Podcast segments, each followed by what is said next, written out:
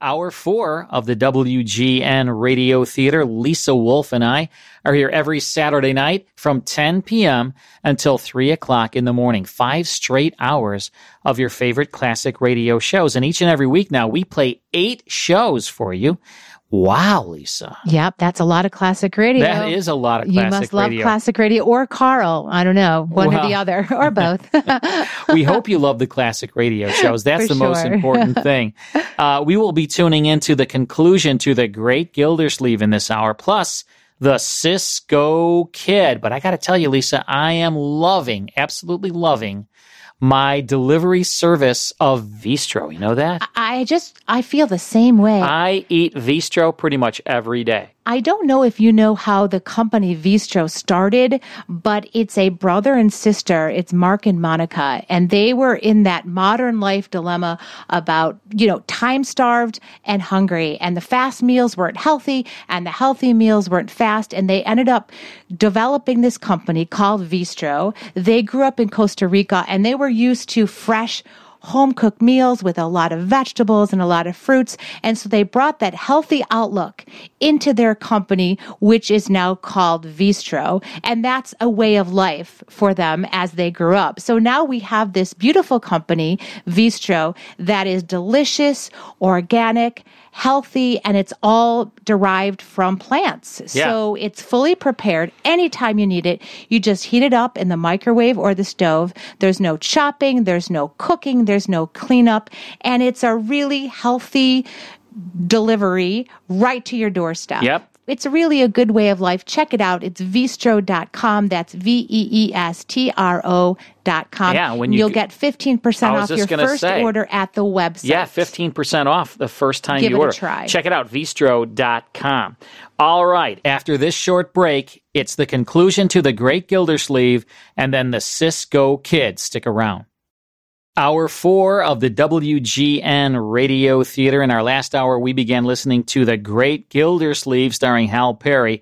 I love The Great Gildersleeve. You know, it was on a long, long time, Lisa. Hal Perry originated the role, as we talked about earlier, on Fibber McGee and Molly.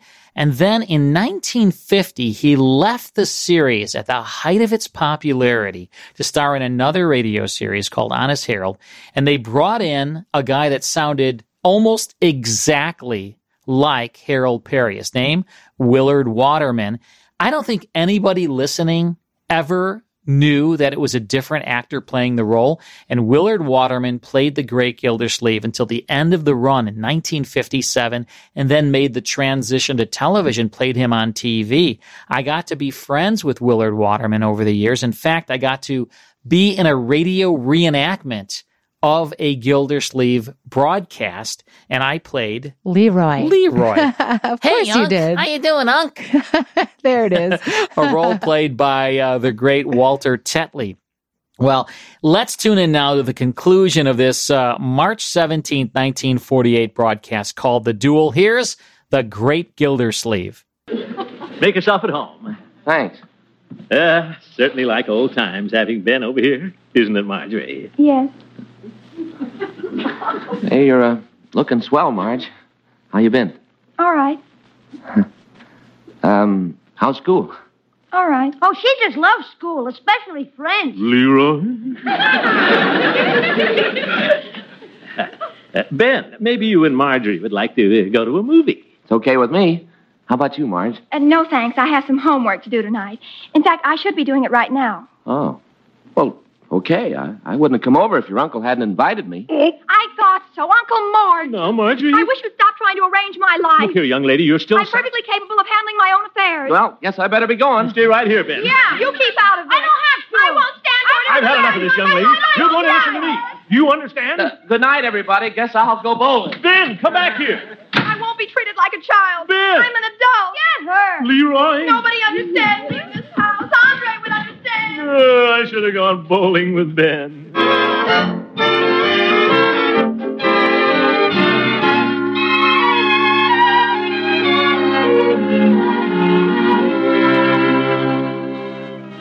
Well, relations are somewhat strained around the Gildersleeve household this morning. At the moment, the great man is having breakfast with Leroy and Marjorie. A very quiet breakfast. In fact, Marjorie isn't talking at all. Uh, sleep well last night, Marjorie? Marjorie, your old uncle is talking to you. What's the matter, Leroy? It's sure quiet around here. Quiet? I hadn't noticed it. Young man, you finished your breakfast. You may go to school. Okay. Goodbye. Or as they say in French, Chevrolet Coupe. Oh, dear. Ah, boy. uh, Marjorie. Marjorie, I just invited Ben over last night for your own good. All right. If you don't want to talk to me, you don't have to. It's all right with me. Marjorie, Yes, Unky. you know I don't want you to be unhappy, don't you? Yes. I just think when a girl like you thinks she's in love with an older man, well, it just leads to unhappiness. That's all. And you're liable to get hurt. What makes you think that? It stands to reason that an older man like this Andre Marcel wouldn't be interested in a schoolgirl. Well, Unky, I wasn't going to tell you this, but I think Andre's in love with me, too. What? In fact, I'm sure he is. What do you mean? Did he say so? No, but a girl can always tell. Uh-huh. It's just the way he acts around me. He's so gentle and understanding. Uh, I see. And yesterday, when I got up to recite, I didn't know my French verbs, and he didn't get angry at all. He just gave me the sweetest smile. Oh, yeah, he's madly in love with you, all right. You just don't understand, Uncle Mort. My dear, I'm afraid you're just letting your imagination run away with you. Mr. Marcel is just being nice to you, that's all. That doesn't mean necessarily that he. Yes, please. Yes, Bertie? Here's the mail. Oh, thank you, Bertie. Yes, sir. Uh, excuse me. Let's see here. What's this? What's the matter, Unky? It's a letter for me from Andre Marcel. Oh, I Unky! wonder what. he- Open it! What does he say? Wait a minute. Eh, Dear Mr. Gildersleeve, I hesitate to write you this note, but after giving it much thought, I decided it's the best thing to do. This is a matter which cannot be postponed any longer. May I call upon you this evening? I must talk to you about Marjorie. I hope you'll understand. Sincerely. Oh, Unky, I was right about Andre. Huh? He wants to see you about me. He does love me. He does?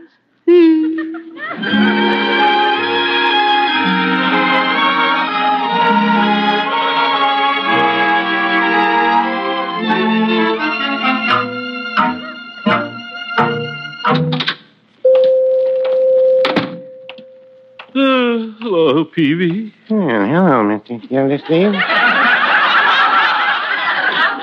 How are you this fine spring morning? Yeah, not too good. Oh, I'm sorry to hear that. Well, the advent of spring does seem to affect some people. It causes sluggishness, loss of appetite. I feel all right, but spring has certainly done something to Marjorie. Well, they say it does have more effect on young people. Now, if I might make a suggestion, I have a spring tonic here. that- Peavy, a spring tonic is not going to do Marjorie any good. No, it's a very good tonic. It contains oil of juniper, sassafras root. Peavy, if you'll just listen for a moment, Marjorie's in love. Oh. Well, that happens pretty often in the spring, too. Mm-hmm. In fact, that's the time of year I met Mrs. Peavy. You might say it was the spring that made me fall. that was a little witticism. I know. Uh, spring made me fall. I heard you the first time. you don't understand, Peavy. Marjorie's serious about this thing, and she's in love with Well, him. Mrs. Peavy was serious, too. I don't care about Mrs. Peavy. Mr. Gildersleeve, I don't think that's a very nice thing to say. Well, Peavy, I didn't mean. Mrs. Peavy may have her little peculiarities, but none of us are perfect. But you don't And understand. she is my wife. I know that. Well, don't forget it. and you can take it from me, Mr. Gildersleeve. Mrs. Peavy has many fine qualities. She's loyal, thrifty, neat as a pin. Peavy, you misunderstood me. I'm sure Mrs. Peavy is the most wonderful wife in the world. Well, no, I wouldn't say that. Oh, Peavy, goodbye.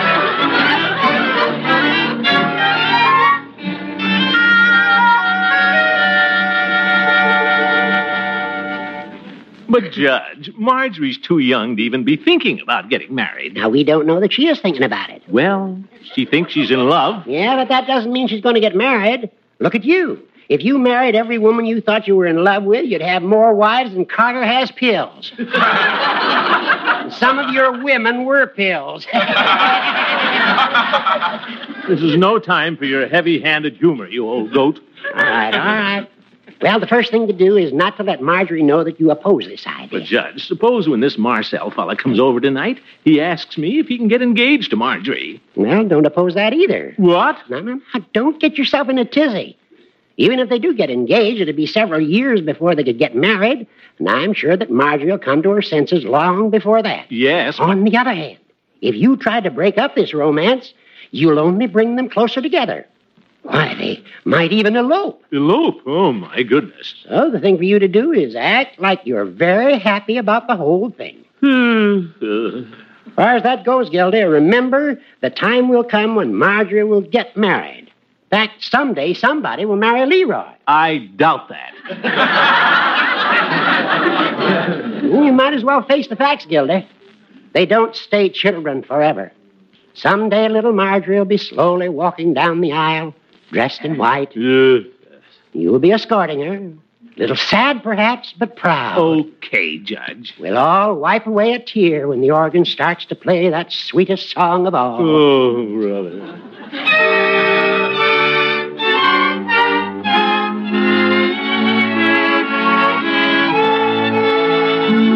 Oh, Unky, Yes, my dear. what time is it? Eh, It's almost eight. Oh, I'll be right down. Uh, uh, well, he'll be here pretty soon. Hope I'm doing the right thing. Uh, I guess I am. The judge thinks so. Wouldn't want him to elope. How do I look, Unky? Oh, you look lovely, my dear. I'm so excited. So am I. Uncle Mort, I want you to know I think it's wonderful the way you're taking this. oh, well, it's the way you want it, my dear. That's all that matters. Wouldn't want you to elope. I mean, You're sweet. And I'll never forget you for this, even when I'm a grandmother. I just can't believe this is happening to me. neither can I. Well, I'll wait upstairs. You call me when he comes. Yeah, all right, my dear. Mrs. Marjorie Marcel, doesn't that sound wonderful? Wonderful. Oh, dear. Wonder if Bertie's got everything ready. Bertie! Coming. Yes, Mr. Gilsleeve? Bertie, you'll have the tea ready to serve when Mr. Marcel gets here. Yes, sir. And don't forget the French pastry. He ought to like that, being French. yes. sir. And Bertie, be sure your maid's cap is pinned on. Wouldn't want it to fall in the tea. Yes, sir.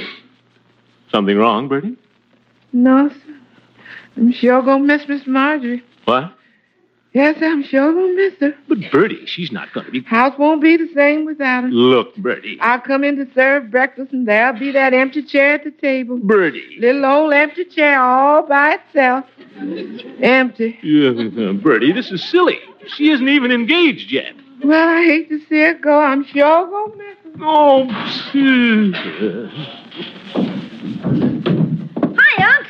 oh, hello, Leroy. Mr. Marcel here yet? Oh, sure, he's hiding under the couch. Huh? oh, Leroy, I want you to watch your manners tonight. The French are a very polite race. okay. Say, Unc, Yeah? when Marjorie gets married, can I have her room? Leroy, nobody said Marjorie was going to get. No. There he is. Bertie, someone is at the door. Coming. Yes, sir, I'm sure gonna miss her. Is Mr. Gildersleeve in? Yes, sir, come in. Thank you. He's right in there. Gee, he's a big guy. There's two of us. Shh. Mr. Gildersleeve? Uh, yes? Uh, oh, uh, good evening. I'm Mr. Marcel. Uh, how do you do? This is my nephew, Leroy, Marjorie's brother. Guess you'll be seeing a lot of him. Hello, Leroy. Hello? Well, uh, won't you sit down? Oh, thank you. We're going to have some tea and French pastry later on. Thought you'd like French pastry being French. Oh, well, my parents were French. I was born in Boston. Oh, guess I should have got baked beans.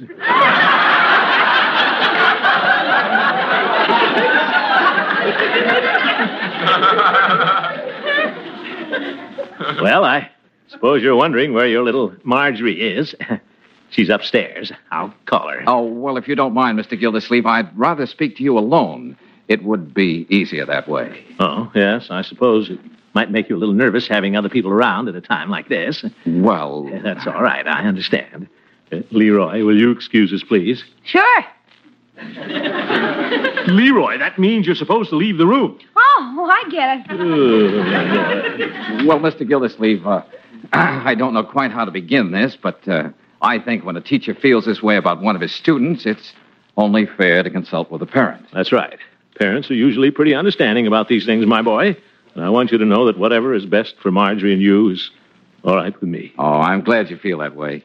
You know, I think a lot of Marjorie. Yeah, so I understand. That's why I've been so concerned lately about the way she's been neglecting her work in my class. Ah? Her uh, work in your class? But I thought. She hasn't been doing her French lessons at all. Her mind seems to be on something else. Yeah, uh, yes, it has been. You know, many times students have problems that we teachers know nothing about. And I thought you might know what the trouble is. Yes, I think I do. You see, Marjorie's in love. Oh, so that's it. Well, I know what she's going through. I, I happen to be in love myself with a girl back in Boston. Well, I'm glad to hear that. I mean, it's nice being in love, especially with a girl from Boston. Well, I hope you don't mind my coming over like this. Not at all. You've been very helpful, and I'm sure that Marjorie will be back to normal uh, uh, very soon. Oh, that's fine. I feel better now. so do I. Well, I'd better be going, Mr. Gildersleeve. You going? Oh, yes. I'll take you to the door. Good night. Thank you. Thank you. Phew, what a relief. Oh, but what am I going to tell poor little Marjorie? Hello, Unky. Uh, Marjorie, uh, Mr. Marcel. I know, Unky. I was listening from the stairs. Oh? I guess I've been awfully silly. No, Oh, my dear. You're just young, and it's spring. Well, our little family is still together. Come on, Marjorie, let's have some tea. We might as well eat that French pastry. Here, have a Napoleon.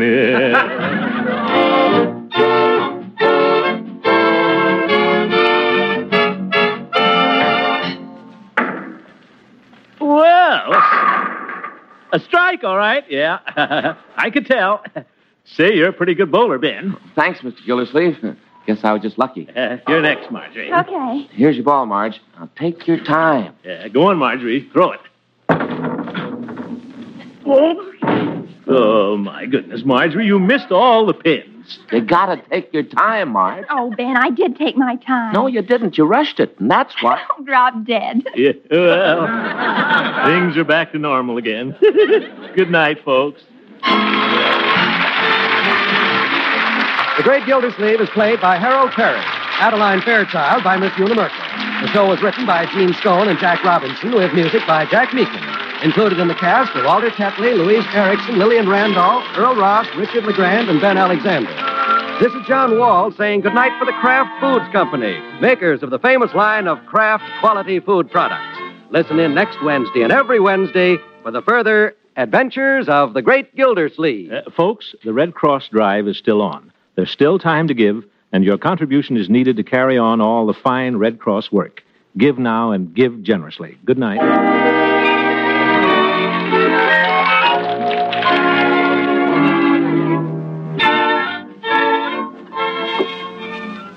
This is NBC, the national broadcasting company. And that's The Great Gildersleeve from March 17, 1948, with a duel starring Hal Perry, sponsored by Kraft, is heard on NBC. All right, uh, The Cisco Kid. I watched The Cisco Kid quite a bit on Antenna TV. They air it on Antenna TV, and we we love it. We have a radio broadcast for you now. Good Western series created by O. Henry. The Cisco Kid was seen in films, on TV, and in comic books. And in 1941, it premiered on radio.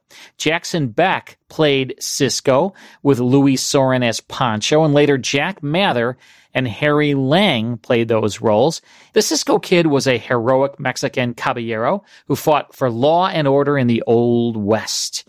Immensely popular on radio, it lasted until 1957, nearly 600 episodes. We have an episode for you now from September 26, 1957. It's called Morbid Jones and the Web of Death. Here's Jack Mather as the Cisco Kid. Here's adventure. Here's romance. Here's the famous Robin Hood of the Old West.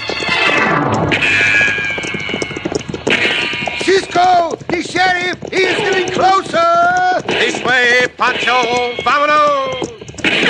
The Cisco Kid.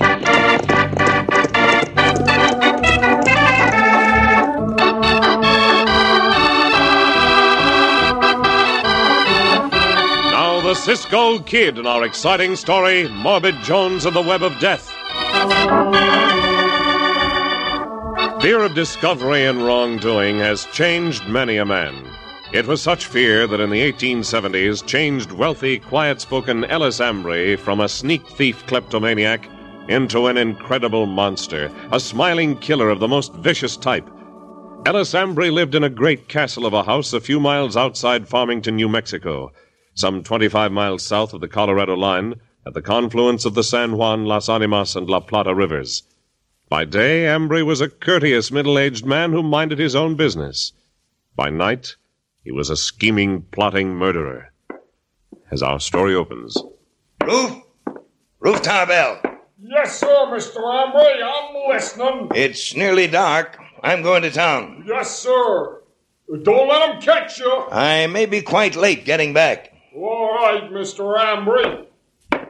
Oh, Mr. Ambry, Well, I got this web done if you want to see it. I most certainly do, Roof. That's what I've been waiting for.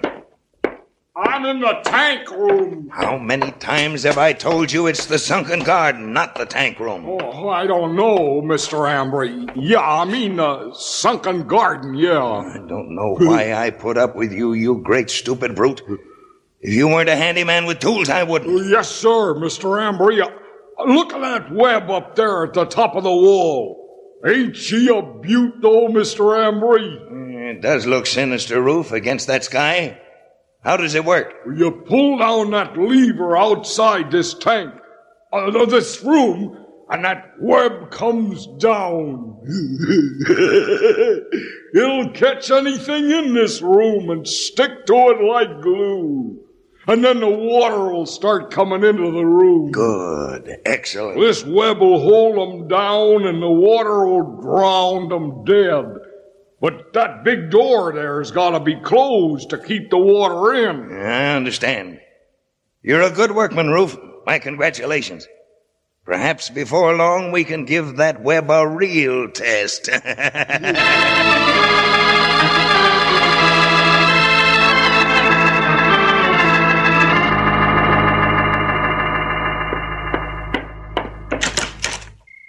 Mr. Jones, I want that stove wood and I want it now. Mr. Jones, you out there in the yard?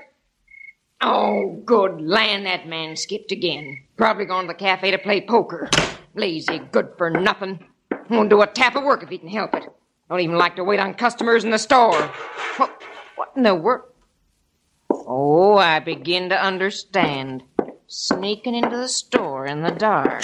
So that's your game, Mr. Jones, to swipe some poker money out of the cash drawer. Oh, no, you don't. I can see well enough to make out where you are, and I aim to teach you a lesson right here and now. Take that, Mr. Jones, and that, and that. I'll teach you it. Hey, you ain't Mr. Jones. I know you ain't. You come into my kitchen so I can get a look at you. Ow! Strike a lady, will you, you varmint?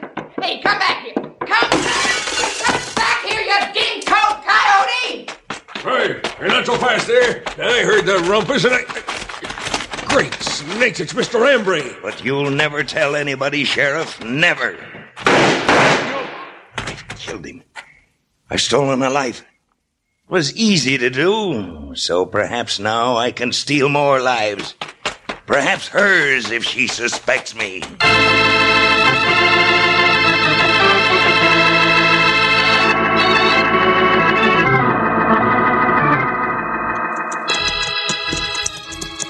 Cisco, eh, tell Pancho about that note again. I told you the note is from our old friend Morbid Jones. Uh-huh, Also, I read you the note, but you were not paying attention. And Eh, Pancho paid the attention this time. Very well, then. Now listen. I listen, I listen. The note says What it say? Dear Vaquero Cisco. That's you. Hearing you are now at Durango, Colorado, I take my pen in hand to write you. Uh-huh. A committee of men, me included, wish you would come here to Farmington and help us as we are in trouble. Mm-hmm. Hoping you are the same, sign Morbid Jones. Eh, this is the town of Farmington. And now we find Senor Morbid, no? Senor Morbid and the Senora. Ain't no sense to that. You keep working, Mr. Jones. You hear that, Cisco? Yeah, I hear it. Plant the storeboard by board. Yes, and after you take it down, you're gonna load it into the big wagon. Oh, thunderation, woman, You you're keep working, or I'll come up that ladder with a broomstick, Mr. Jones. The Senora and make him work just the same, Cisco. See, and as always, Senor Morbid is doing his best to get out of working. oh, diablo. Oh, loco, oh, loco. Eh, buenos dias, Senora. Senor Morbid. Eh, buenos dias, Senora. Senor Morbid. Well, Uh, Cisco, Pancho, well, dog my cats, let me down off of this confounded ladder. Oh, am I glad to see you, Cisco, and you too, Pancho. Gracias, Senora. Gracias. Look out, Senor Morbid. eh, eh, Not come down the ladder too fast. There he goes. Oh, Mr. Jones! He fall off the ladder, Cisco. I should say he did from halfway up. Oh, I broke every bone in my body, boys. Uh, Broke nothing. You're just trying to get out of work. Uh, we got your note, Senor Morbid. What does it mean? Oh, means there's a murder loose around here, Cisco. Uh, some two weeks ago, Mrs. Jones cuffed him around in the store at night. Right after that, he shot and killed a sheriff. Yeah, go on. Well, Cisco, then folks began to get notes saying that if they traded at our store, they'd be killed.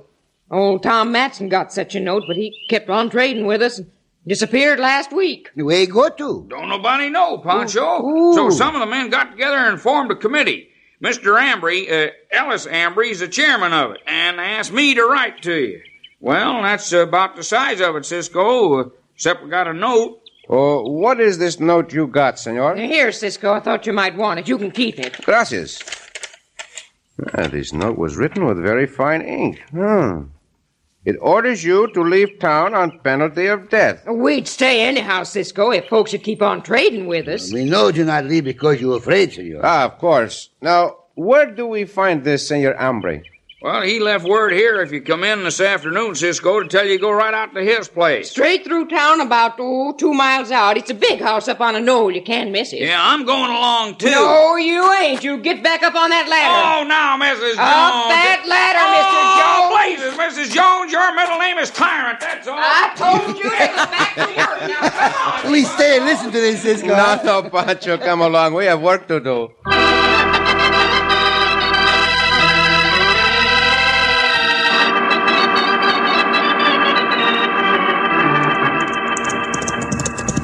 Whoa, whoa, whoa. There. I gotta tell Mr. Ambry quick. I'm over here, Ruth, in the portico. Any news? Well, yeah, Mr. Ambry. That morbid Jones Umbry is taking down his store. Taking it down? Yeah, yeah, I hear him and his missus are leaving town. And oh, yeah, Mr. Ambry, the Cisco kid got to town. That's what I wanted to know, Ruth. A- And he talked with Morbid and her. I, I see him from a distance. Oh, yeah, Mr. Ambry, I spied on him. Cisco talked with him, eh? Then that business of leaving town may be just a fake. I can't take the chance that that woman may recognize me someday as the man in the store. It may be that later on tonight we'll kill her and Morbid too. Oh, yes, sir, Mr. Ambry. What about Cisco? I've inquired about him since Jones persuaded the committee to send for him. Cisco's dangerous.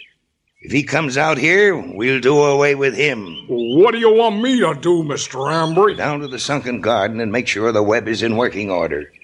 As good order as when we finished Tom Matson.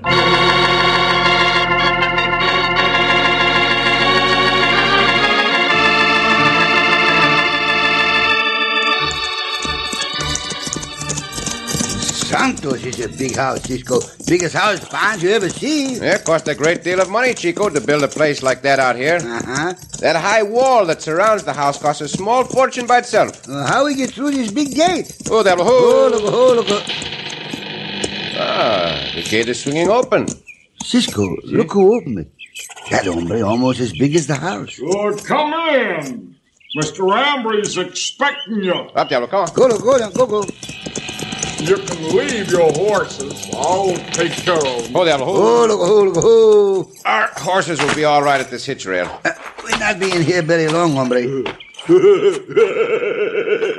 what's funny about that, hombre? I'm Ellis Ambry. You're the Cisco kid? Si, senor. This is mi compañero, Pancho. Buenas tardes, senor. Come right into the house.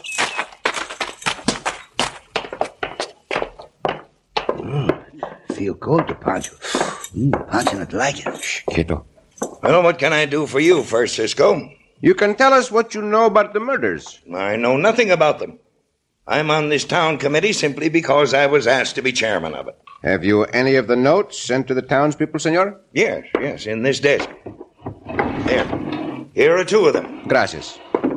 Ah, same high grade ink.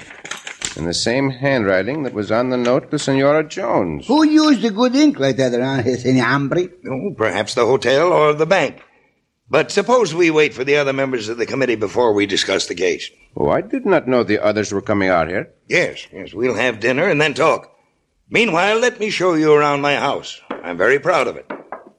Ah, you have some fine things, senor. I like the best. Perhaps because I can afford the best. Have you lived here long? And for quite a while. I find it restful, sometimes diverting. This place all made of cement, no? I call it my sunken garden. Using that net up there for decoration is unusual, senor. Yes, my own idea. It represents an Asian plant. Well, Mr. Oh, Ambry, can you come here a minute? Uh, some of the committee just arriving, no doubt. Will you excuse me? Un momento, senor. Do not close that door. I was not quick enough, Pancho. It may be all right, but. What that noise, Cisco? What that noise? Madre mia, look up there. That net is moving down on us. I look like a big web, Cisco. Down flat on your face, Pancho, quick. But Cisco, water coming to the room. Look at the water. Down on your face, I tell you. Your only chance to escape.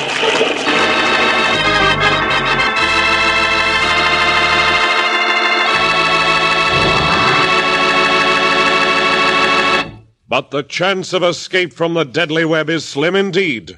In just a moment, we'll return to The Cisco Kid.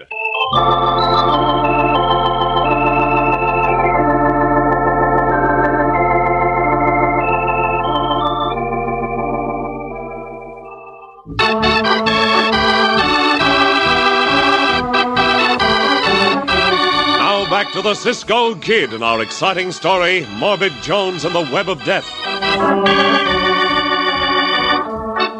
When Cisco arrived in Farmington, New Mexico, at the request of his friend Morbid Jones to investigate two mysterious murders and a series of threat notes, Morbid referred Cisco to town chairman Ellis Ambry, a rich man who lived in a great house outside of town.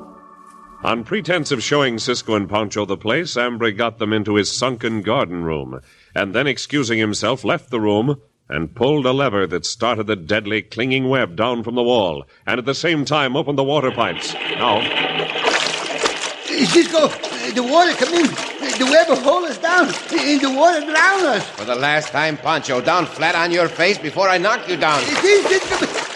Ponds are not like water. Ponds are going to be drowned in it, Cisco. Let's see you get out of that, You Cisco. trapped them both good, Mr. By the Ambry. time we get back, you'll be dead. Cisco, uh, the water come up higher. Uh, The p- ponds are scared. Cisco, Pancho, Pancho, now stop it. I'm, I'm We scared. may not have any chance, but we have a little chance. Mm, Ponds, and I see how the web tried to tangle us up. All right, now keep down as flat as you can. Do not let a coil of that web get around your arm or leg. But the water come up higher all the time. Come on now. Wake your way to the edge of the tank, amigo. Uh, what time, Cisco? What This time? room Huh? is only a great tank. Hmm, Work your way there as fast as you can. Like this. Come on. Ponds are trying. But I warn you, Pancho, do not let one coil of that web catch you. It is made of material that will cling and hold. Ponds will never get out of this room, Cisco. Ponds will never come into a room like it again. I should never have let that killer leave the tank without us. Oh, you I can tell everything ahead of time. Just go to nobody, Well, Tom. what is done is done. We are nearly to the wall of the tank. Uh, see, Cisco. Ponce lift his head a little bit to see him. All right, now, just a foot or so more to the edge. Eh, now, We can crawl out from under the edge of the web. How Uh, we get to the top of the wall, Cisco? You will let the water float us to the top. But Barnsley can swim. Barnsley will be drowning all over again, no? I will hold on to you. Uh-huh. No, no, the water is rising fast. The web not rise with the water? No, no, it's too heavy. We'll stay down. Uh-huh. That web of death was invented by a man who was out of his mind. Now, we near the top of the tank. Hold on. Barnsley is close. Here, Miguel. Here. Now, grab this to the wall. Grab. Yeah. How do I cover the water? Out of the water. Oh, gracias, Cisco, gracias, gracias. But Padre helped you out of the water. Hey, uh, our work is only starting. Let us get down quickly. Where we go next, Cisco? Back to town. That note threatened our friends, the Joneses. The killer may have decided to make the threat good.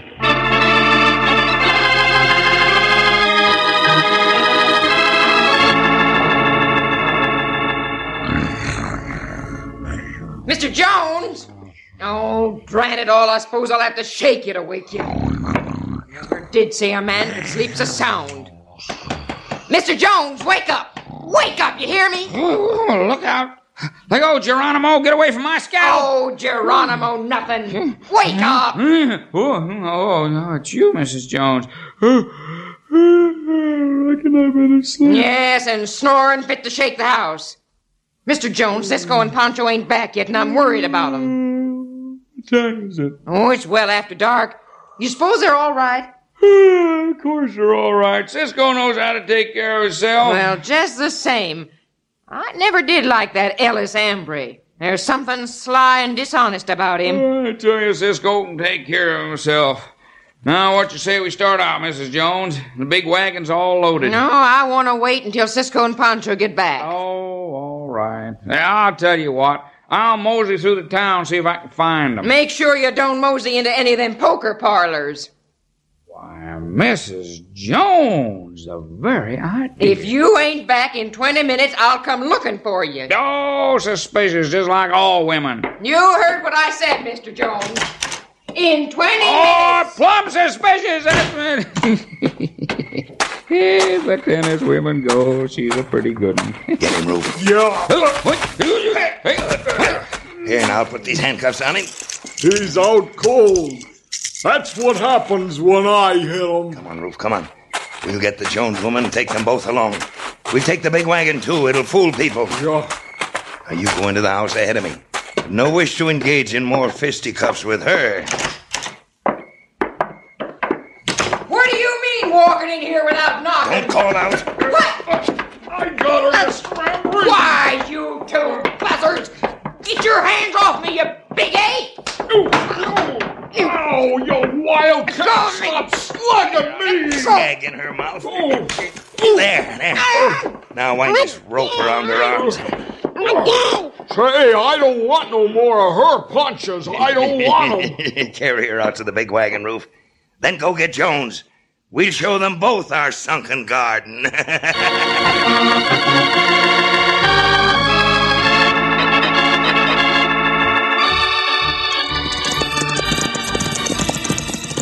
Hold out, Hold hold. Uh, up, hold up, ho, ho! There's no light in the house, Pancho. Like Founder says, Cisco, maybe Senor and Senor Morbid start out on the trail. Hmm. Perhaps. We'll make sure. Big wagon going from the shed, Cisco. The horses is not in the corral. Let us see if the front door is locked. I see. We'll try the back door. I do not believe Senor Morbid would lock both doors. I never knew him to lock any door. Ooh, Hmm. back door locked too, no? Uh-huh. See. Let us try a window. He tried the window. Well, this window is not locked. Senora! Senor Morbid! Senor Morbid! Nah, Cisco, they're not in the house. Well, they have gone. But whether of their own accord or whether they were taken from here remains to be seen. I am going inside to look around. Pancho, you stay here. You find anything, Cisco? There's signs of a fight in here, amigo. There's no doubt they were taken from here.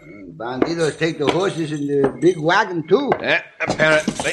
But Cisco, if they go back to the big house, we not need the big wagon. They could have taken the other road, Pancho. Oh. In any event, we are going back out to that big house just as fast as we can get there.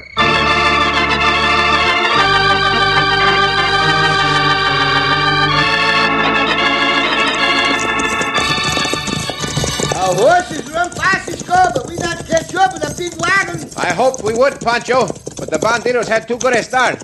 Maybe the bandidos see we come back. Maybe they be on the lookout for us. That is why we are riding to the back wall of the estate, amigo. Because the big hombre be on watch at the front. Exactly, Pancho. Be all right, the big hombre not near our horses. That is the chance we must take. For with Senor Morbid and the Senor in the power of that madman, there is not a moment to lose. We'll get over the wall at this point. Hurry up. Ho, ho, ho. Oh. Tie one end of your riata under your arms, Pancho. And when I get up on that wall, toss the other end up to me. How'd you get up on the wall, Cisco? By standing on Diablo's back and jumping to catch the top of the wall and throwing myself up. Good thing for us is a little starlight. Here the react. Toss it up. Ah, bueno. Now, up you come, Pancho. Oh, oh, Santos, I wish you would go on a diet. Pancho, up here now. Now we will jump to the ground inside the wall. Come on. Oh, Pancho jump around like this, Cisco. Pancho need to go on a diet. Uh-oh. It's a big, big hombre, Cisco. He hear us come over the wall. So, you, you're back again, huh? See, hombre. Well, this time you ain't gonna get away. Now let him hit you, Cisco. I knock you through the wall. Yeah, he's big and powerful, but clumsy. I'll show you, you... Yeah. Oh, You will show me one thing, Bandito. How to measure your length on the ground. That's the hardest punch Pancho ever see you hit, Cisco. It had to be a hard punch. Leave him there, Pancho, and follow me. I only hope we are in time. The front door, Cisco? See. There's that hombre, hombre, uh, way down the hallway. Uh, he reached for the lever. Yeah, it may be the one that starts the web coming down. Scare him away, Cisco. Shoot. That's what I'm going to do. Get back away from that lever, Ambry, or my next bullet will be for you. You'll never cheat me of this. Never, never. Ah, madre mia, come on. He run around the corner of the hallway, Cisco. He's going to fire. Down, Pancho. Now we will see. Get back, Cisco. You, you fiend. I will take that gun, Ambry. Hey, ah, hey, Pancho, help our friends. Here, Cisco. Roof! Roof! He cannot help you, Ambry, and no one else will. You are headed for jail, and soon. There. Now, as soon as I can find that ink for added evidence. Cisco, take him up and Senor, all right. And Pancho let them loose from the web. I'll be right there, Pancho. After I tie this bandito. They come out to see you. Cisco, you're a blessed angel, and I'm going to give you a great big hug. Carol, senora, oh, my ribs. Yes, sir, Cisco. If it hadn't been for you and Pancho, Me and what my precious Morbid would have been dead. Yeah. Your precious Morbid. Well, he ain't much, Cisco, but I guess I do love him. Oh, quit it now, will you, woman? This here ain't no place for sentiment. It's as good a place as any, Mr. Jones. And if I want to say I love you, Oh, now you just quit that. I won't quit it. Oh, There. oh, yeah, no, no, no. And no, you get- can't oh, beat me. Mrs. Jones, come If I on. want to say I love you, I'll say it just as long as I What's the matter now, Cisco? Nothing, Pancho. Once again, things are perfectly normal.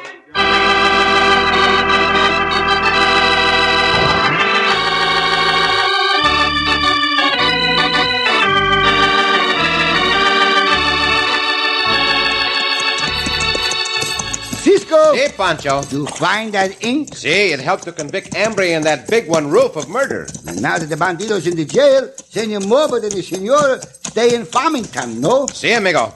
Their store is up once more and people are trading with them again. Bueno, Pancho just find out, Cisco, why they leave Santa Fe to live in Farmington. Well, why did they leave Santa Fe? Because the railroad want to put the right of the way through Senor Morbid's barn. The railroad wanted to put the right of way through Senor Morbid's barn? See? And I suppose Senor Morbid did not want them to have the right of way. Oh, he not mind uh, if they have the right of the way. Then what Cisco. was his complaint? He not want them to have it through the barn But why not? because he say he not got the time See? to open and close the barn doors every time the train want to go through. Oh, Pancho! Ah. Oh, Cisco! Up, Diablo!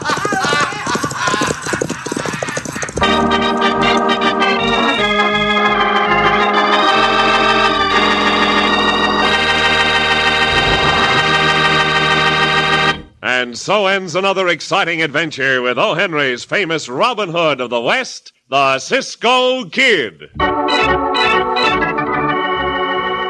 And that's the Cisco Kid from September 26, 1957, with Morbid Jones and the Web of Death, starring Jack Mather. That was a syndicated radio production. More of the WGN Radio Theater after this short break. Please salute our brave men and women fighting overseas for their support of the USA. This salute, courtesy of a concerned citizen, John Wadzita, serving the U.S. Postal Service for over 38 years. John Wadzita is on the air saluting our troops. In our next hour, it's Guns Smoke starring William Conrad. Plus, we'll have a quarter hour comedy episode of Vic and Sade from 1944. That's coming your way right after the news. Hour five of the WGN Radio Theater. Lisa Wolf and I are here every Saturday night from 10 p.m. until 3 o'clock in the morning, five straight hours of your favorite classic radio shows. We play eight episodes each and every week here on the greatest radio station in the world, WGN. In this hour, it's a great Western adventure on Gunsmoke starring William Conrad. And then we'll tune into Vic and Sade. But before we do any of that, I want to talk about Matt Burdine and Burdine's Jewelers. If you have fine jewelry that you don't wear anymore and you want to turn it into cash. You want to get a great deal for your fine jewelry. You want to call my good friend Matt Burdine at 1 800 875 4418 and mention this radio offer, and he will give you a free appraisal on that fine jewelry. Now, I have been sending my family and my friends to see Matt Burdine at Burdine Jewelers, and I got to tell you, they're all happy with how much money Matt paid for their fine jewelry. And I know you revitalized some of your jewelry, right? I did. I sort of updated some uh, pieces that I had inherited that I didn't feel was my style. And now it's more beautiful than ever. And I wear it and appreciate it. So I appreciate that you let me in on your little Matt Burdine secret. That's right. Now, not only does Matt Burdine revitalize old jewelry into new, fresh, beautiful jewelry pieces, but he'll buy your fine jewelry or you can go to his website and peruse all the amazing pieces of jewelry that Matt has on display. You can go to Burdeens, B U R D E E N S dot com. That's his website, burdeens.com, or call Matt and tell him about this radio offer. He'll give you a free appraisal on your fine jewelry. Get some cold hard cash for that jewelry that you don't wear anymore. 1 800 875 4418. And the website again, B U R D E E N S dot com. All right, stick around. Gun smoke after these words.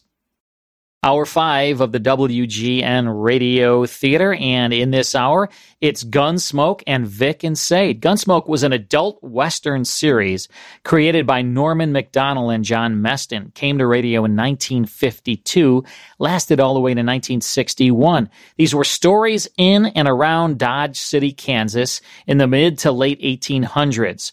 Marshal Matt Dillon was played by William Conrad. Parley Bear was Deputy Chester Proudfoot. Howard McNear was Doc Adams, and Georgia Ellis was Kitty Russell. Dylan was a lonely, isolated man. He was toughened by a very hard life. And Gunsmoke was so popular on radio that it made a transition to television in 1955. And that TV show, Lisa, lasted all the way until 1974. Imagine that 1955 to 1974. Now on television, it had an entirely new cast. James Arness played Dylan. It was ranked number one on TV from 1957 until 1961. We have a radio broadcast for you now called Who Lives by the Sword from February 26, 1956. William Conrad stars now in Gun Smoke.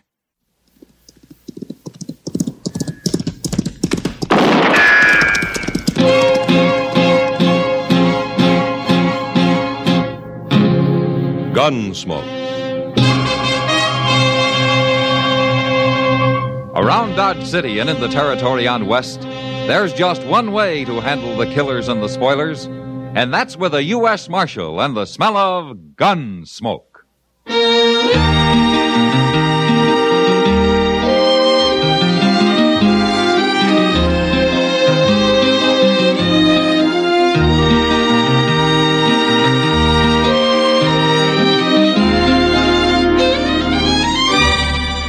Gunsmoke, starring William Conrad. The transcribed story of the violence that moved west with young America.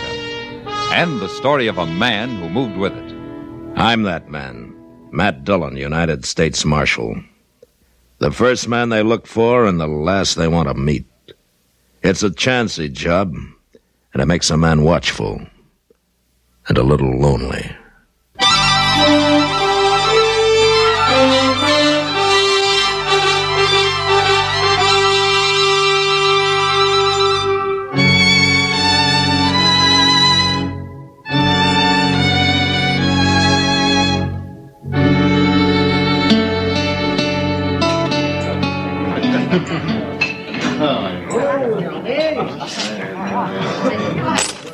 There. I got enough to buy one more drink, Miss Kitty. You shouldn't spend all your money on me, mister. Mister. well, listen to that. Ain't nobody called me mister in my whole life. How old are you, Billy? 21. Uh-huh. Oh, it's true. Well, anyway, you're old enough to be called mister. Golly, you, you sure make a man feel good, Miss Kitty. Thank you, Billy. But you pick up that money now. You've had enough to drink for one night. Oh, a couple of beers. Save it for breakfast, Billy. You'll be glad I made you. Now you ain't treating me like a man, Miss Kitty. There's no reason why she should, kid. Kitty, huh? Yeah, you won't have no trouble treating me like a man, Kitty. Beat it, stranger. What are you horning in here for? Go on home to bed, kid. Let's you and me sit down somewhere, Kitty. Talk it over a little. You wouldn't feel at home, stranger.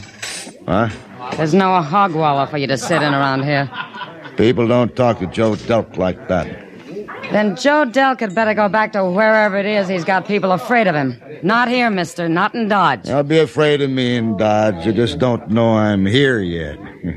Well, why don't you go let him know and leave us alone?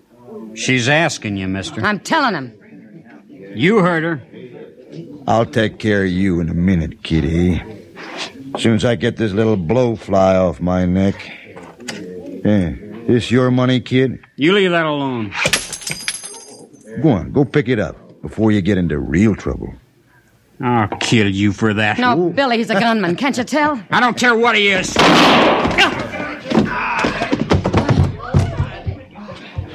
You killed him. He was only a kid. I wouldn't care if he was a grown He man. didn't have a chance against a professional like you. Nobody I've ever met has. But now people begin to know Joe Delk's in town. I never heard of Joe Delk. Well, Oh, maybe not, mister, but you've seen what he can do. I didn't see it. Matt, that poor kid. I- I don't even know his last name. What happened, Kitty? I'll tell you what happened, mister. He got to crowding me, same as you're doing right now. This is Marshal Dillon you're talking to. Oh, Marshal Dillon, eh? Well, I don't mind eating a Marshal now and then. Did he murder the boy, Kitty? No, you didn't, Matt. Kid drew first. Yeah. Must have been easy for you, Delk. Real easy, Marshal. It was kind of fun.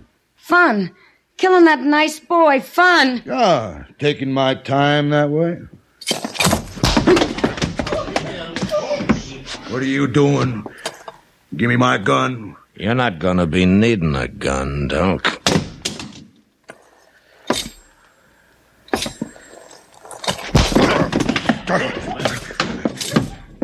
Good, Matt. What you? God! God! He sure never expected that, did he? No gunman would, Kitty. But he's sure never gonna forget it.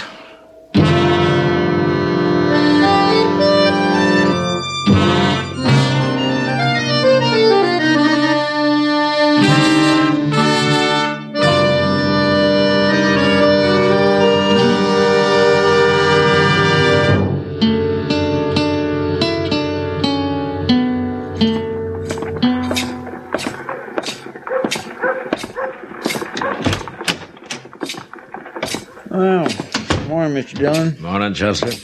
I let Delk out of his cage. He ain't none too spry this morning. What do you expect me to do, you holding a shotgun on me? How you feeling, Doc? Outside of your pride being hurt, I mean. You know what I think of a man who fights with his hands, Marshal? I don't care what you think about anything. He's a coward. That's what he is. It took you by surprise, didn't it? Of course it did. And I hurt you, too, didn't it, Doc? Hurt you pretty bad. You wouldn't want to go through that again, would you? No. No, I wouldn't. Because I'd kick you half to death next time. Now, what are you doing in Dodge anyway? Come in on the Santa Fe yesterday. I said, what are you doing Look, here? Marshal, just because I had to shoot a man in self-defense, Boy. he had a gun, didn't he? Against you, he might as well have had a stick. It was still self-defense.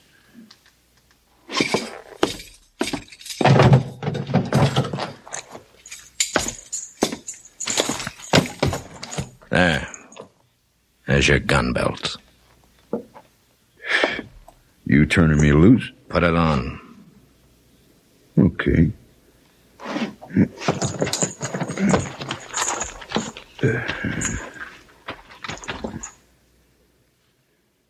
Now, I can't reach you from here with my fists, Doc.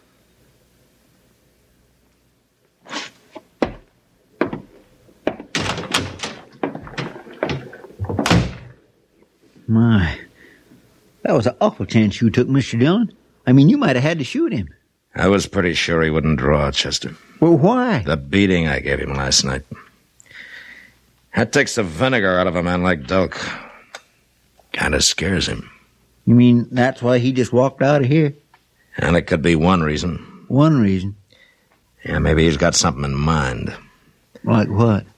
Like finding me when I'm not ready for him. Or putting himself behind a shotgun. Or shooting me in the back. Doc never got hurt that way before. It rattled him some.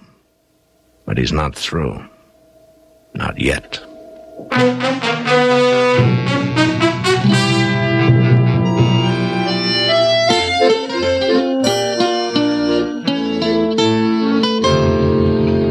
Can I borrow your spoon to stir my coffee, man? Ah, sure, Kitty. Here, here.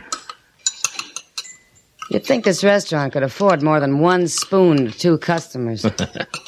Well, if they did, they couldn't afford the quality beef they serve. then I won't complain. I'd hate to think of eating any lower off one of those animals. you know something, Kitty? Before long, some bright fellow's going to get the idea of raising cattle in one small area where they can live peaceful and grow fat and juicy. Sounds like a great idea, Mac. Why don't you start it? No, I got a job. Oh, sure, I forgot. After all, a job with a future like yours. Oh, now, I can Kitty. see your gravestone. He didn't die rich, but he sure died stubborn. I like that. I think I'll use it. You won't be there. Well, maybe you'll take care of it for me, huh? Having dinner with you is real pleasurable, Matt. Well, thank you, Kitty. Don't mention it. Mr. Dillon. Hello, Miss Kitty. Well, sit down, Chester. Have some coffee with us. We ain't got time, Miss Kitty. Doc's going to be waiting outside any minute. Doc? He wants you to go over to the Dodge house with him, Mr. Dillon. Oh, what for? To see Joe Delk. Don't tell me somebody's finally shot that ape. No, it ain't that. He was over the Texas Trail drinking all day yesterday. He sent word to Doc he's sober now, but he's got the shakes and needs something to fix him up. Wolf poison might help. Oh, why does Doc want me along, Chester? Maybe he don't trust old Delk. Anyway, he says he won't go see him alone. Yeah, well, Oh, maybe he's right. I never heard of a gunman fool enough to drink so much he got the shakes, Matt.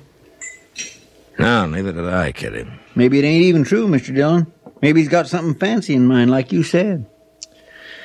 Yeah, maybe.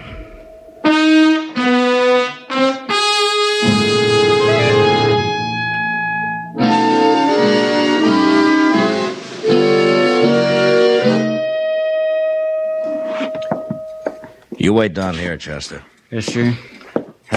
What'd the clerk say, Matt? Uh, top of the stairs, the fifth room on the left. Wouldn't surprise me if he's recovered by now. No, what do you mean? Yeah, it's been two or three hours since he sent for me. I didn't think he'd hurt him to live with his misery a while. If there was anything wrong with him at all. No, I heard he'd been drinking yesterday. Jim Buck said he saw him over there. Man can make a show of drinking and still be sober, Doc. If he's got a reason, you mean. Yeah. Shh, wait a minute. Wait. This is the room. Wait a minute. Listen. Okay, now. Somebody's in there with him. No, it's just Doc. No, no. Get away. Don't hit me. Get away. Stop. I'll kill you. I'll kill you. Matt, it's locked. Uh, It's not out of the way, Doc. uh, no, don't. Don't hit me, Marshal. Don't hit me. Why, he's asleep, Matt. He's dreaming. Yeah. No, Hey, Doc. no, no. Ah. Doc. Come on, wake up. Doc, come on. Marshal, What are you doing here? Who's he? Well, I'm Doc Adams. You're awake now, Doc. You were having a nightmare. Yeah. I was dreaming. Where you been? I sent for you hours ago. What'd you bring the marshal for? What in the world's going on here, Mr. Dillon? It's all right, Chester. Doc got a little mixed up. He started seeing things. Yeah, he's dreaming. Man like you can't afford to dream like that, Doc.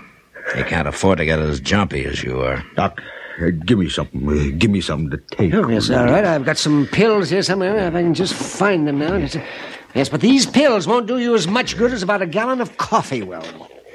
What are you staring at me for, Marshal? Just taking a last look, Doc. What do you mean? Two hours from now, I don't want you anywhere near Dodge. I ain't done nothing. You're all through, Doc. Your gun's no use to you anymore. You're afraid. I had a bad dream.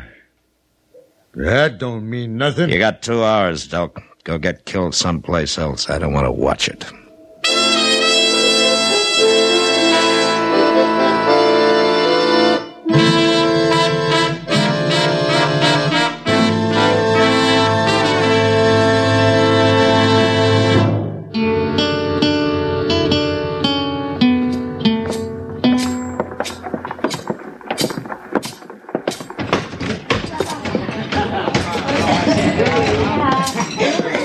My, I, I, I should not even be in here, Mr. Dillon. Oh, why not, Chester? Well, I'm broke. Well, Oh, the beer's on me. Oh, well, now, I surely do thank you, Mr. Dillon. I'm plumb grateful. I truly am plumb grateful, too. I only figured on buying you one, Chester. oh. Mr. Dillon? Yeah, I see him. Allie's still got an hour. Who's that fellow he's talking to? Uh, some drifter, I guess. I'll uh, buy you a drink, mister. No, I ain't drinking no more. I only come in for one. I said I'd buy you a drink. Uh, sorry, stranger. One's all I can take. I did my drinking yesterday. I don't like it much when a man's downright unfriendly. Well, some other time, mister. I could take it. You think you're too good to drink with me. that, that ain't what I'm saying. I told you why. You'll uh, drink with me? No. No, I can't. All right. You're wearing a gun. No. Mr. Dillon? All right, hold it, mister. Marshal. Step back, Delk. What are you interfering for? Did you ever hear of Joe Delk? What's he got to do with this? you were about to fight him. Joe Delk? nah. That couldn't be him. Oh, why not? Delk wouldn't take that kind of talk. He'd have killed me right off. Now, you're just lucky, mister. You really Joe Delk, mister? I am. Look, I didn't mean nothing. I, I didn't know. I gotta be going anyway. Well, Delk? it ain't two hours, Marshal. I said I didn't want to watch you get killed here. You go find yourself a horse. I'll be at my office for 30 minutes, then I'm going to come looking for you.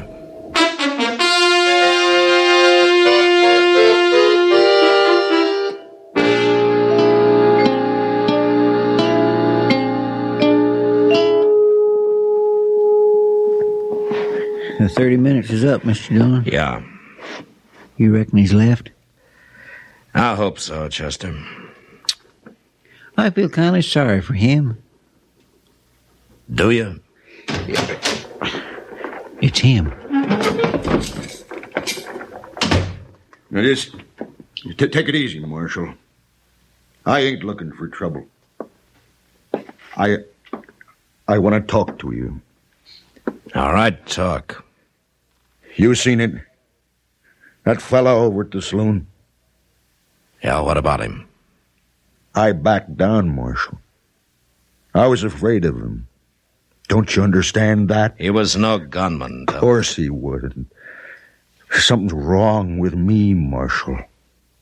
Ever since that beating you give me. What did you want to see me about, Doc? You gotta help me. Help you? I'm I'm gonna gonna take my gun off. I'm through gunfighting, but you gotta protect me. You gotta do it, Marshal. I'm sorry, Doc. There's nothing I can do for I'll get killed. There's men all over looking to kill me. you. You should have thought about that a long time Let, let me let me stay here, Marshal. You tell everybody to leave me alone. I'll die if you don't. Doc, let me ask you something. How many men have you killed in your I time? don't know a lot of them. What difference? does How it many make? like that boy you shot down the other night? You're against me. You ain't gonna help. No, I'm not going to help you. Because you're a killer, Doc. You're nothing but a murderer.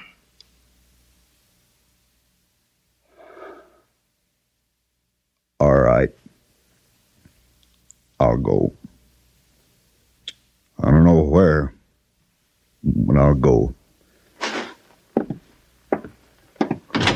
Wait a minute, Doc. Did you ever hear that saying about how a man who lives by the sword dies by the sword? Yeah. I heard that somewhere. Well, it's true, you know. I guess it's gonna be true for me. Yeah. You know something, Marshal? What? I can't think of no reason why someday you ain't gonna be true for you.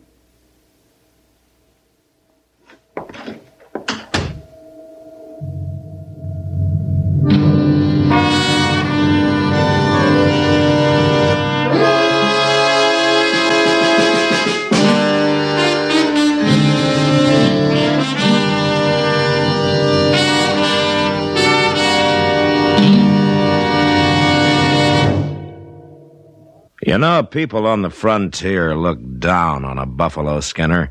They referred to him as a stinker, and they avoided him. But next week, one of these outcasts wins the respect of the whole of Dodge. And that was the West. Good night. Gunsmoke, produced and directed by Norman McDonald, stars William Conrad as Matt Dillon, U.S. Marshal. Our story was specially written for Gunsmoke by John Meston, with music composed and conducted by Rex Corey. Sound patterns by Tom Hanley and Bill James. Featured in the cast were John Daner, Sam Edwards, and Clayton Post. Parley Bear is Chester, Howard McNear is Doc, and Georgia Ellis is Kitty.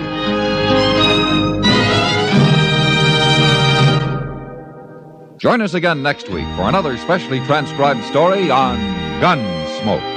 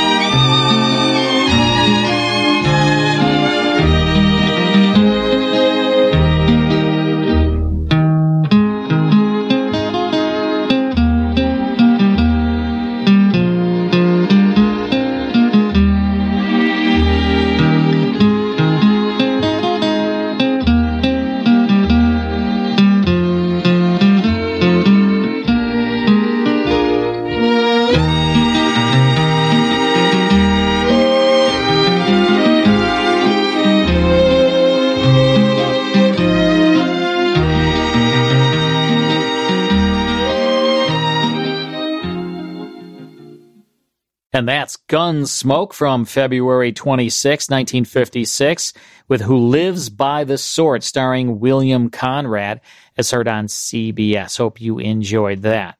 All right, you know what, Lisa? It's time now for Vic and Sade. A lot of people, you got to sort of warm up to Vic and Sade. If you just hear an episode of Vic and Sade, you're kind of like, huh, what? But it's one of those things when you listen to it, kind of over and over, you get where they were going with the with the series, you know, and the humor. in the humor because it's Right. very it's very different than like a situation comedy series. The humor is really subtle. It's a quarter hour comedy series created and written by Paul Reimer. It aired from 1932 until 1946 and was one of the most popular shows in the history of radio. 7 million devoted fans tuned in each and every day. I mean, think about that. That's like, you know, that's like Super Bowl numbers. It was uh, a series known as Radio's Home Folks, Vic and Sade. The lead was played by Art Van Harvey. He was Victor Rodney Gook, an accountant. His wife, Sade, was played by Bernadine Flynn, and their adopted son, Rush, was played by Billy Idelson. Now, there was another character, Uncle Fletcher, played by Clarence Hartzell, and he always had these outrageous stories and advice about everything. Very, very funny series. They all lived uh, in the small house halfway up on the next block. It was sponsored by Procter and Gamble's Crisco for most of its run. We have a quarter hour episode for you now from January 24th, 1944. This is called Vic is Sleeping on the Couch. Here is Vic and Sade. And now, get ready to smile again with radio's home folks, They Can Sade, written by Paul Reimer. They Can Sade is brought to you by the makers of pure, all vegetable Crisco.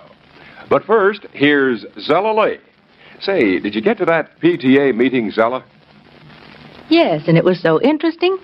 A nutrition expert discussed how we can make food fight for freedom.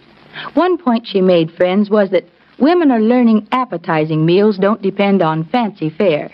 And isn't she right? I think that's why I depend on Crisco so much. It makes plain food look so interesting and taste so good. Now take the leftover beef roast I had last night. Instead of just serving it as a stew with potatoes and onions and gravy, I decided to make it a casserole. I added a half cup of diced stuffed olives, seasoned it highly, and topped it off with a Crisco pie crust. Well, you should have heard the family. And I'm sure they wouldn't have been half as impressed if it hadn't been for the tender, flaky Crisco pie crust. Are your family great pie eaters, too? Well, you know, that'd bother some women. They'd worry about pie crusts turning out hard to digest. But with Crisco, you don't even have to think about that. Why, Crisco pie crusts are so light and flaky, they set right even with the youngsters. And that's the beauty of cooking with Crisco. It's digestible itself. Honestly, nine out of ten doctors vouch for that. They say Crisco fried foods are digestible, too. Why, you know, Crisco's pure and all vegetable. Really, it's the finest quality shortening you can use. Remember this with Crisco, everything you cook tastes better and it's digestible. And now, back to Vic and Sade. Well, sir, the evening meal has been over only a little while as we enter the small house halfway up in the next block now. And here in the living room, we find Vic, young Russell, and Sade's amiable uncle, Mr. Fletcher Rush. Vic is stretched at full length on the davenport, and Russell and Uncle Fletcher are seated at the library table. Uncle Fletcher seems to be winding up an anecdote. Listen. He changed his name to Umbright, changed it to McFleeker, changed it to Henderson, changed it back to Umbright, changed it back to McFleeker, changed it to Claybremer, changed it to Harris, changed it back to Umbright, changed it back to Henderson, changed it to O'Connor, changed it back to Umbright, died and was buried, and the bereaved put Sweeney on his tombstone. Oh my gosh. but it's all a little crazy, them Fonglemans. Fanglemans, Now, this fellow's real name was Fongleman. my head is starting to swim. Fine. Lick, honey, likely you remember Ed Fongleman. I think he's asleep Why, George, he acts like it. and got his eyes shut. Oh, well, he's tired. Had a heavy day at the office and all. Oh.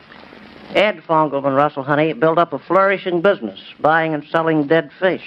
He married a Philadelphia, Pennsylvania woman, 24 years old, made all her clothes for her, sang a tenor solo, 15 cents, and passed away when he was 88 years old from. Oh, that's, hello, Russia.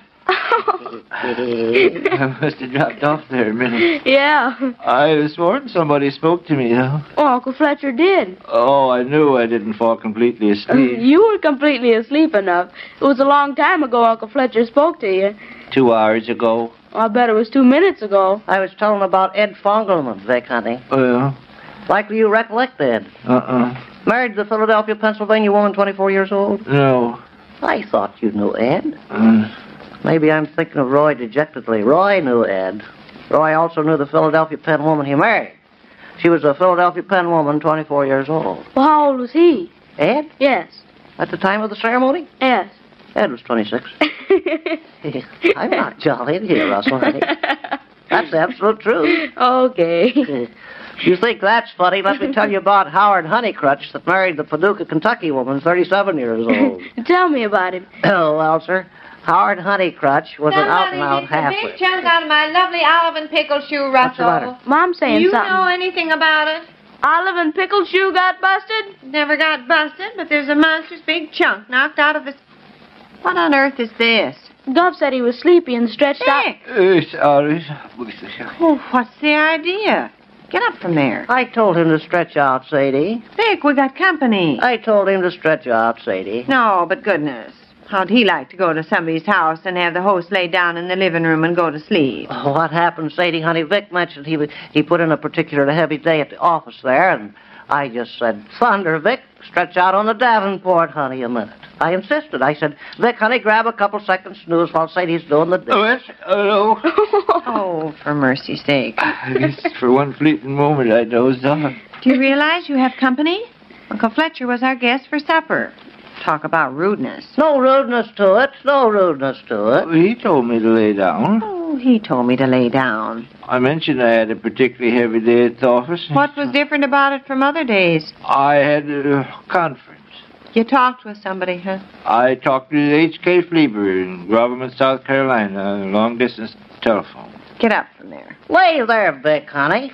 Sadie, I won't permit him to cut short his rest on my account. Cut short his rest.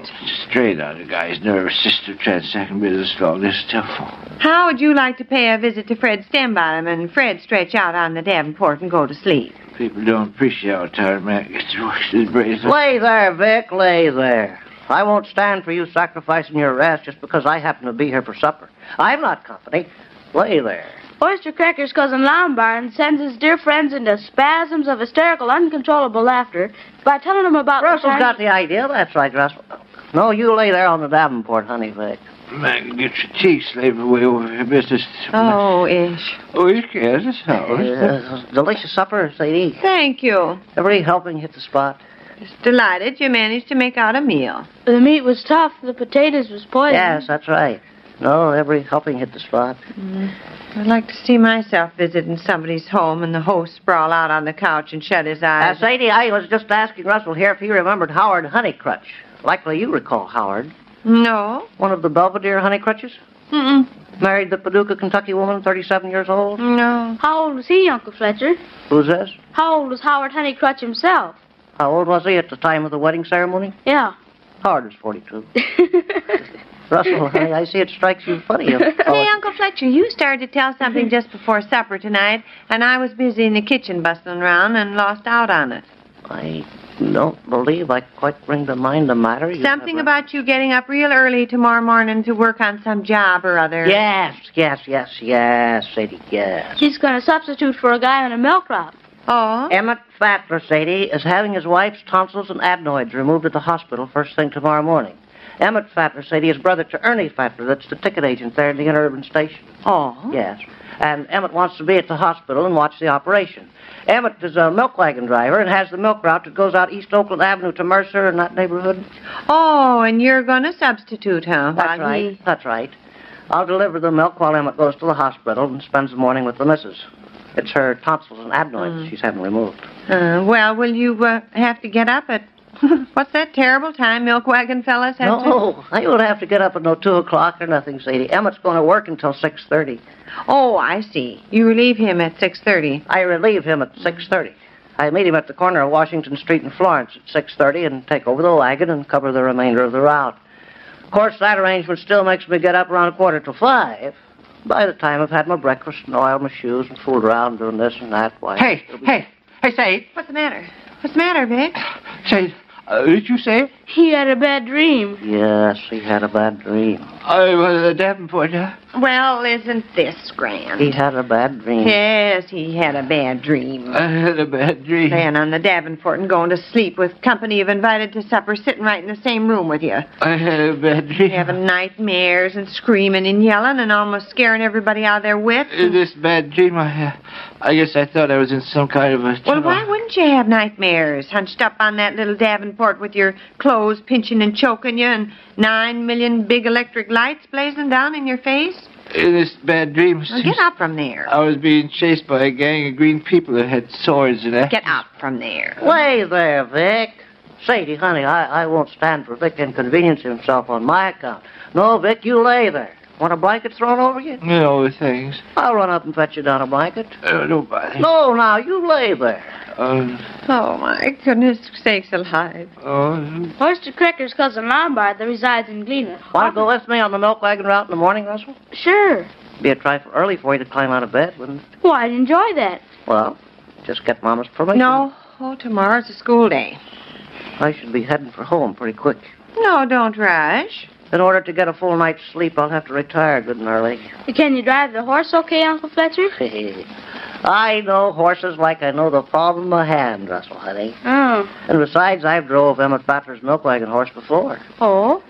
He goes under the name of Clifton. It's an uncommon name for a horse. Yes, very common, very common name for a horse. Clifton. Yes, very common. I said uncommon. I said Clifton. was Sadie, a- honey, likely you remember Clifton Hostin Flitch. No. He married the Winona, Minnesota woman, 21 years old. How old was he? Clifton, at the time of the wedding ceremony? Uh Clifton was 24. huh. no, but what I was going to say about Clifton Hostin Fletch, he attempted to teach a common, ordinary bicycle to kick.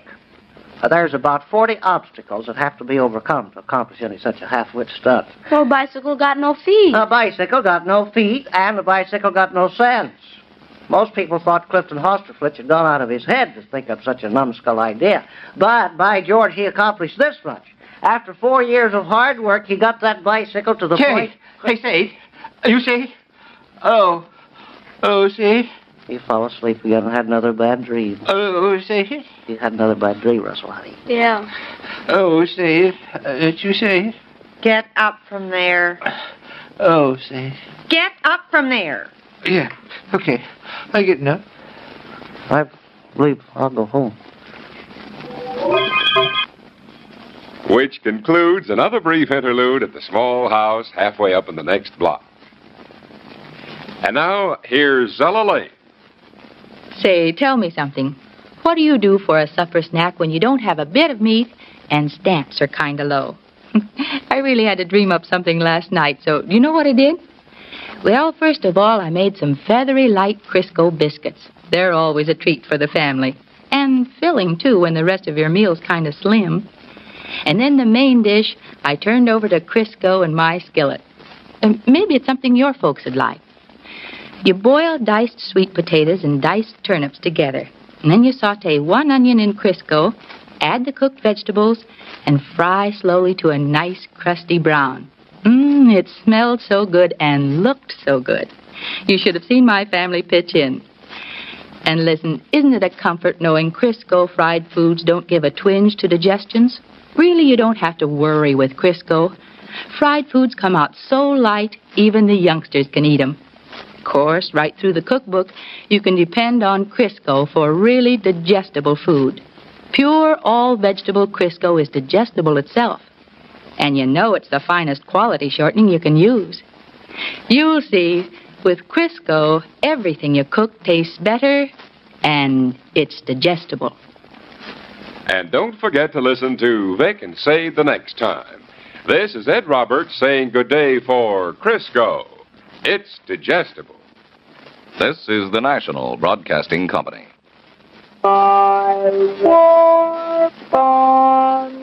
And that's Vic and Sade from January 24th, 1944. Vic sleeping on the couch. Art Van Harvey and Bernadine Flynn, sponsored by Crisco. Got a little time, so let's play a five minute mystery. Another five minute mystery.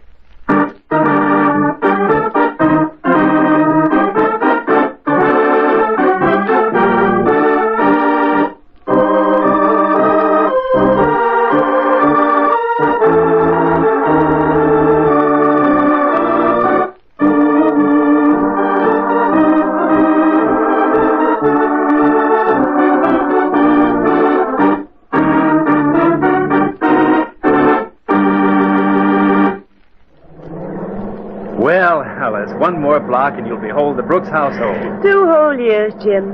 It just doesn't seem possible it's been so long. And You and Dorothy married and with a place of your own. That's true, all right. Only too bad you haven't taken advantage of the old Brooks hospitality sooner. Well, I'm here now, and I intend having a perfectly wonderful time. Now, Ah, here we are. Oh, what a charming place this is. Uh, Dorothy's probably on needles and pins waiting for me to get you here. Uh, darling, it's Jim. Here's Alice. Jim, look. What? Where? They're on the living room floor. It's Dorothy. Dead.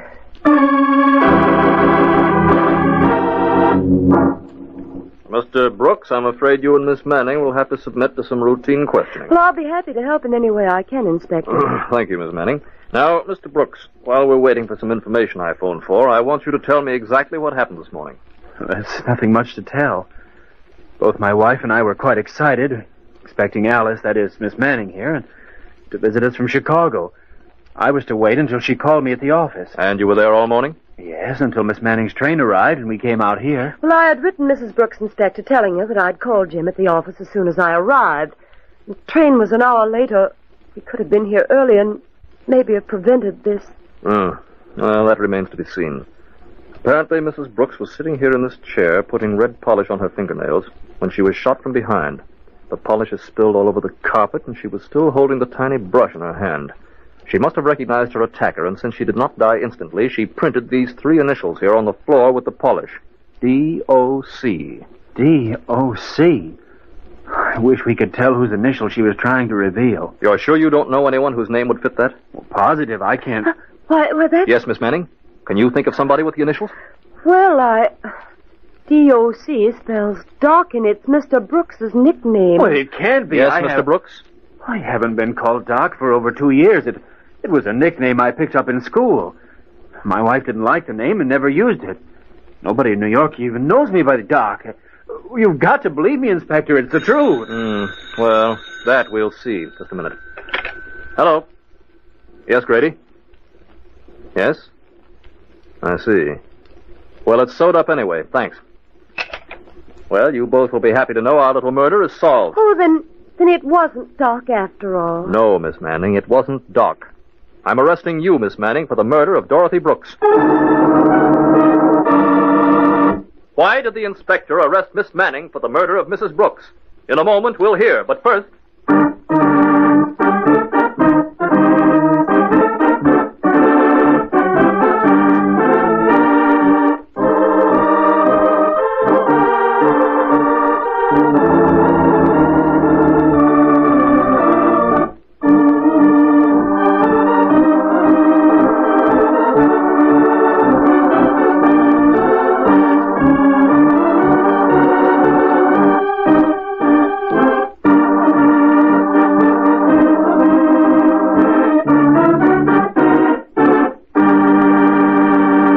And now, back to our story. How dare you arrest me? I was still on the train. Your train wasn't late, Miss Manning. That phone call just verified the fact. You came out here, murdered Mrs. Brooks, returned to the station, and called Mr. Brooks to pick you up.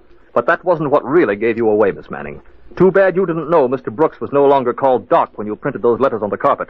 The next time you leave a name as a clue to throw suspicion, you'd better get the name right. But of course, there won't be a next time, will there, Miss Manning?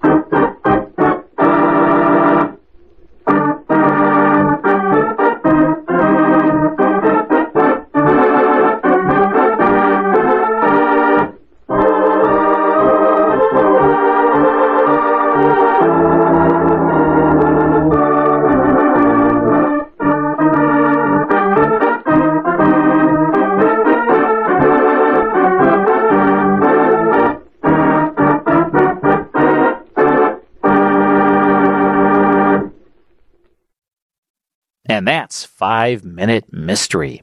Let's take a quick break. Then it's more here on the WGN Radio Theater. I want to remind everyone listening that there are five free classic radio shows waiting for you at our website, 100radioshows.com. Just go to that site, put your email address in, and we'll instantly send you five classic radio shows absolutely free. And when you're at that website, you'll notice there's hundreds of other classic radio shows available for purchase. If you decide to purchase any of those shows, make sure you use the promo code radio at checkout because you'll save a whopping 70%. Where do you get 70%? I'm off? just wondering if you can figure out what 70% off is. the computer does it. Oh. I don't have to worry about no, I'm that. just kind of curious. Even though though I'm pretty good at math though. Are you? You know why? because you didn't listen. Because you were looking at other things. No, I'm pretty good at math Yeah? because I had a crush on my math teacher. And you carry your abacus with you, so it That's helps true. out a lot. I have to have a whole like uh, a f- radio flyer wagon to carry the abacus. No, they in have it. mini ones. Do they have mini ones? Mhm. Oh, very cool. That- well, All right. that's what I should get you for your birthday, right around the corner. yes, indeed. Please salute our brave men and women fighting overseas for their support of the USA. This salute courtesy of a concerned citizen, John Wadzita, serving the U.S. Postal Service for over 38 years. John Wadzita is on the air saluting our troops. Now, next week, Lisa, when we come back here at 10 p.m. on Saturday, all the way to 3 o'clock in the morning, what are the eight classic radio shows we'll be playing? All righty. We have Barry Craig, Confidential Investigator, The Craft Music Hall, The Mysterious Traveler, Bold Venture, Mr. and Mrs. Blandings, The Adventures of Sherlock Holmes, The Columbia Workshop, and The Bill Stern Sports Newsreel. All right, that's great. We'll see you all next week, 10 p.m. Thanks for tuning in to the WGN Radio Theater.